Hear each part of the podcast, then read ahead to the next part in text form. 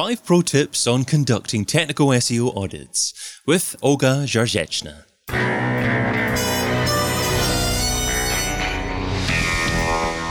InSearch SEO podcast is brought to you by Rank Ranger, the all-in-one SEO platform that helps scale your business through data and analytics. Hey, it's David. How much are you missing out on with your technical SEO audits? How reliable is your data? And what does your website look like in the eyes of Google? Those are just three of the topics that we'll be discussing in this episode 99 of the In Search SEO podcast with a lady who's a senior technical SEO specialist with over 10 years of experience. She's done over 200 SEO audits and worked with some of the biggest brands in the world, including the likes of Procter and Gamble. Welcome to the Director of SEO at MarketJD, Olga Zarzeczna. Hi everyone. I'm very happy to be here. I've been a listener of this podcast for a long time that's great. And uh, we, we, were just talking beforehand, Olga, and you said you've been listening to previous episodes, which is absolutely fab. But you said that you didn't want to listen to your own episode. Come on, you've, you've got to listen to your own episode as well. This, this is going to be a great one as well, I'm sure. No. I think it will be, but I, I'm not going to listen to it. oh, well, hopefully many others will do. I will listen to every other. So, Olga, today we're sharing your five pro tips on conducting SEO audits. So, starting off with number one, don't rely on just one tool. Yes, so that's my my my first tip. Uh, because every tool uh, will show you slightly different things. Uh, there are different types of crawlers, and I strongly suggest if you want to go in depth, you should look, you should use at least two or three of them. So my ideal setup is, um, uh, for example, Screaming Frog, Sitebulb, and I also uh, use uh, Ahrefs site audit. So these three are uh, kind of the basis for me to, to the basis to generate the data that I will be using to analyze uh, the site I'm aud- auditing. And what happens if the tools disagree with each other and they produce completely different data? Which tool then do you rely on? Then uh, this is the the moment when I have to rely on on my own SEO experience, my own SEO brain, and my own judgment because they will disagree disagree with one another. They may show different things, highlight different things as errors. And that's our job as SEOs to interpret that and make sense of that. How does an SEO then get started uh, with looking at data and know which judgment to use. Because obviously when you get started in the industry um, you don't have that experience. Um, so when they're looking at maybe three different sets of data that tell you quite different things um, how do you encourage them to make a judgment for themselves as to what to follow? So the, so this way we are we are going uh, into uh, another tip uh, slightly. So uh, I, I always think that you as an SEO should have your own uh, SEO checklist of things you always check for, the things that you want you you want to uh, to analyze on a site, and with that checklist, you should be using those three, four, two, two, uh, two crawlers, and then uh, analyze the data they they show you based on what you are actually want to check. And with that approach, you are you are still relying on your own uh, judgment, not on what the site, what those crawlers are are telling you. So this is uh, this is an approach I think that's uh, that's uh, that will help you make uh, avoid making uh, false assumptions based on the tool, which may be showing you so saying you, for example, that HTML to code ratio is too high or too low, and you should do something about that while if you have your own uh, your own uh, checklist you will know that probably that won't be the thing you will be checking uh, checking for so that's a sneaky reveal of tip number four, and we'll maybe expand on that a little bit just in a moment. Uh, but let's move on to point number two, yes. which is always start with data from Google Search Console. So, uh, in addition to those crawlers, you should also always rely on data uh, from GSC assuming that you have it. If you don't have it, then you should do your best to for the client to, to give it to you. Because in GSC, you will see exactly what uh, what Google uh, thinks about your site, what Google sees in your site, and the things uh, Google wants you to focus on. And uh, that should be the starting point for you. Uh, in addition to your own checklist and uh, other cl- other cr- crawlers. Because some cl- crawlers may tell you, may highlight some things uh, a lot, but uh, for example, GSC is uh, wants to tell you that uh, you have those errors, potential errors. So it, it it's always a wise thing to start with what GSC Google is seeing and suggesting you check. And is there anything significant that's missing in Google Search Console?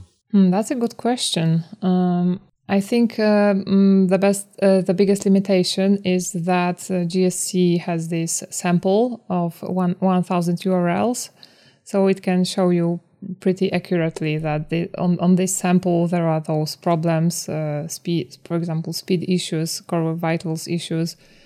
Uh, but with crawlers, you can crawl millions of pages and have a have a bigger picture. Crawl every page of the site uh, analyze internal linking. Exactly. What what page links to what page? In gsc you you cannot do that. You, gsc can show you the the potential errors potential issues on a uh, for some uh, types of pages uh, groups of pages but there is a limit and that's when crawlers uh, come very become very useful. And number three on your list of five uh, technical SEO tips is look for high impact, low effort, quick wins. Yes, that's definitely uh, in in many cases you can really uh, change the whole uh, SEO um, mm, SEO um, situation of the site by just ident- identifying those. So, for example, some time ago, uh, I got a, I got uh, an audit. I, I had to create. I had to I had to perform a very in depth long audit of a site and the problem uh, that this site came to me with was that they are not visible for brand queries so um, I gathered all the tools and, and I started started to to analyze the site. But before I do that, I always do I also do a manual check of the site. I just go through the site, and the first thing I noticed, I opened the homepage and I, I have this uh, uh, this uh, Chrome extension indexability check, and then I noticed that the site has no index tag. So that's why it's not visible for branded queries. So my entire in-depth audit wasn't even necessary at this point. I they just needed to get rid of the no index tag. So very simple, low low low effort, high impact thing. And there are there are many many such such such situations such, such examples. For example, another thing I noticed I, I, I came across was the site was canonicalized. All the pages were canonicalized to the homepage. So similar situation. Yeah, I mean, te- uh, technical SEOs are um, often after, I guess, the most complicated solution because they love um, looking into things in, in great depth. But uh, as you say, that's that, that's a great thought there. There could be some very simple things that, that give you the the most rewarding, the the, the highest impacts. Uh, so that was number three. Yes. Um, you gave us a little inkling into number four, which is have your own to do list. Yes. So once you um, audit a bunch of sites, uh, I would say 10, 15, you will start to see some patterns. You will start to see that some things matter more, some some things are less important, and it's it's ideally you should have your own your own to do list that you always start, for example, with GSC that you then go to, uh, for example, sitemaps, robots take stats. So, so you analyze indexability and you know what exactly you are looking for. And for example, you check if there are no indexed pages and if these pages should indeed be no indexed. And uh, you're doing it your, in your own way, in your own order.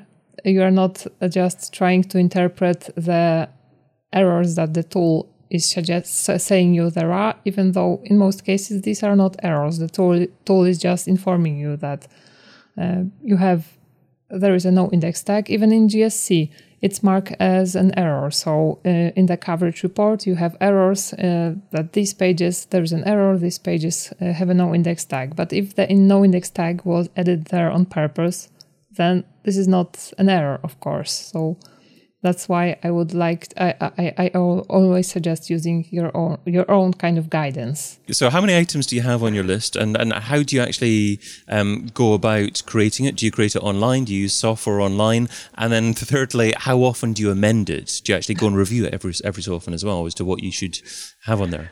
So first, uh, currently my my list has more almost 200 i think or or more than 200 uh, 200 items i check even for sitemaps, I have like five or seven. So I, I go very granularly. I check like every every possible situation that can be that can that can be uh, can be can be present in a specific site. Every error that that is possible, I list it there and I check for them. So this is a very length, lengthy one. I have it uh, published on my website, and I also have it in the form of a Google Sheet document. And mm, my clients uh, usually receive this Google Sheet document where there is a list, uh, there is a drop down whether a specific uh, error is there, there is a comment, my own comment, and there is a solution uh, adjusted to this specific situation, specific website.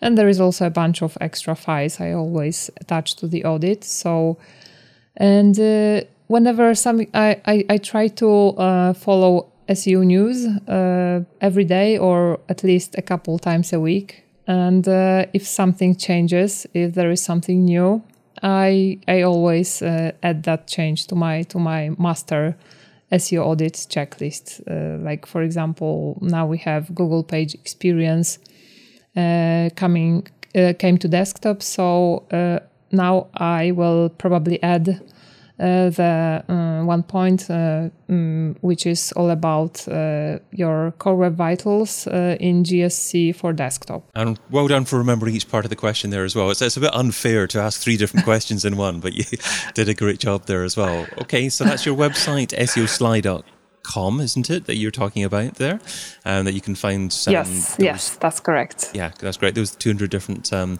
um, elements that um, are included in your list, but that brings up, us up to number five, which is look at your site through the eyes of Google. Yes. So here, for example, the easiest thing you can do is uh, render JavaScript on your site. You can do, do it using uh, Sitebulb. You can do it using Screaming Frog, or you can just uh, look up uh, uh, uh, look up your site in GSC uh, simply inspect it and and uh, do a live test and simply see the screenshot, compare the code uh, that's on the site with the rendered code and look for differences. There is also the app called Rendertron, which you just plug in your site, then it renders JavaScript and shows you how uh, Google see the site, and you basically check if the content is visible, the links are visible.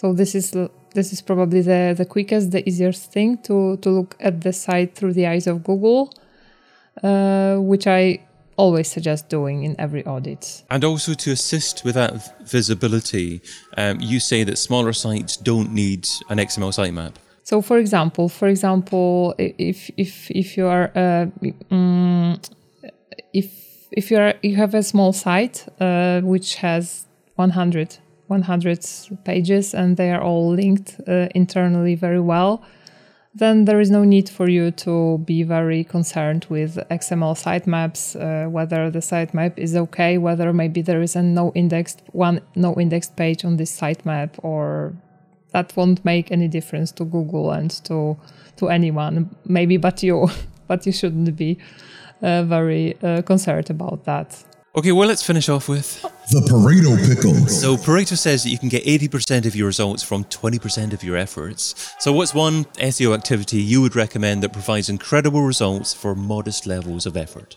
So, I think uh, optimizing internal links. Uh, I still see a ton of sites uh, which do not have those basic internal linking optimizations. They still have blogs and the blogs blogs are uh, and the blog page uh, has links to all the blog posts uh, through read more and titles are not links.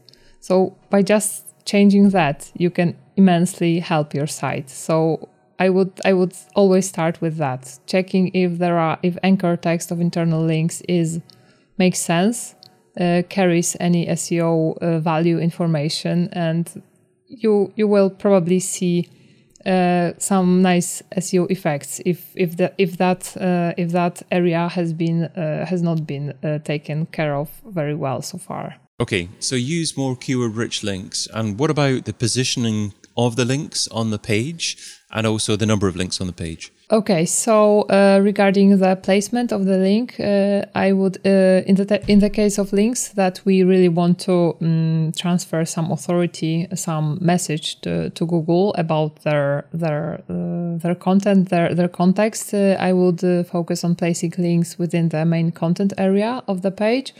Regarding the number of backlinks, I think I would try to be uh, as natural here as possible without uh, exaggerating. I like to create uh, content silos, uh, thematical silos on, on my site so that, but only linked, but I do not necessarily link from one article to all uh, articles that talk about the same are from the same cluster, but only the ones that, that make sense uh, in that article. So I would I would like to be somewhere in the middle here without exaggerating, but also making, mm, mm, mm, taking advantage of, of that opportunity. Okay. And do you have a maximum number of links in mind per page? Mm, not necessarily. I think maybe 10, 15 internal links, but that also depends on the size of the of the of the website. If the website is very very huge, then some sometimes it's okay to put more if the site site is very small, like have, has 15 pages, then not necessarily I, I, I want to put 15 links on, on, on a specific page because I will be linking to all the other pages. Great advice. Uh, a bit of common sense, a bit of context. Uh, you can't just say black and white, you only have X number of links on the page. If you need to refer to more resources and that makes sense in the context, go for it. Exactly. Superb. Well, I've been your host, David Bain. You can find Olga over at SEOsly.com. Olga, thanks so much for being on the In Search SEO podcast. Thank you very much for having me. It was a lot of fun. And thank you for listening.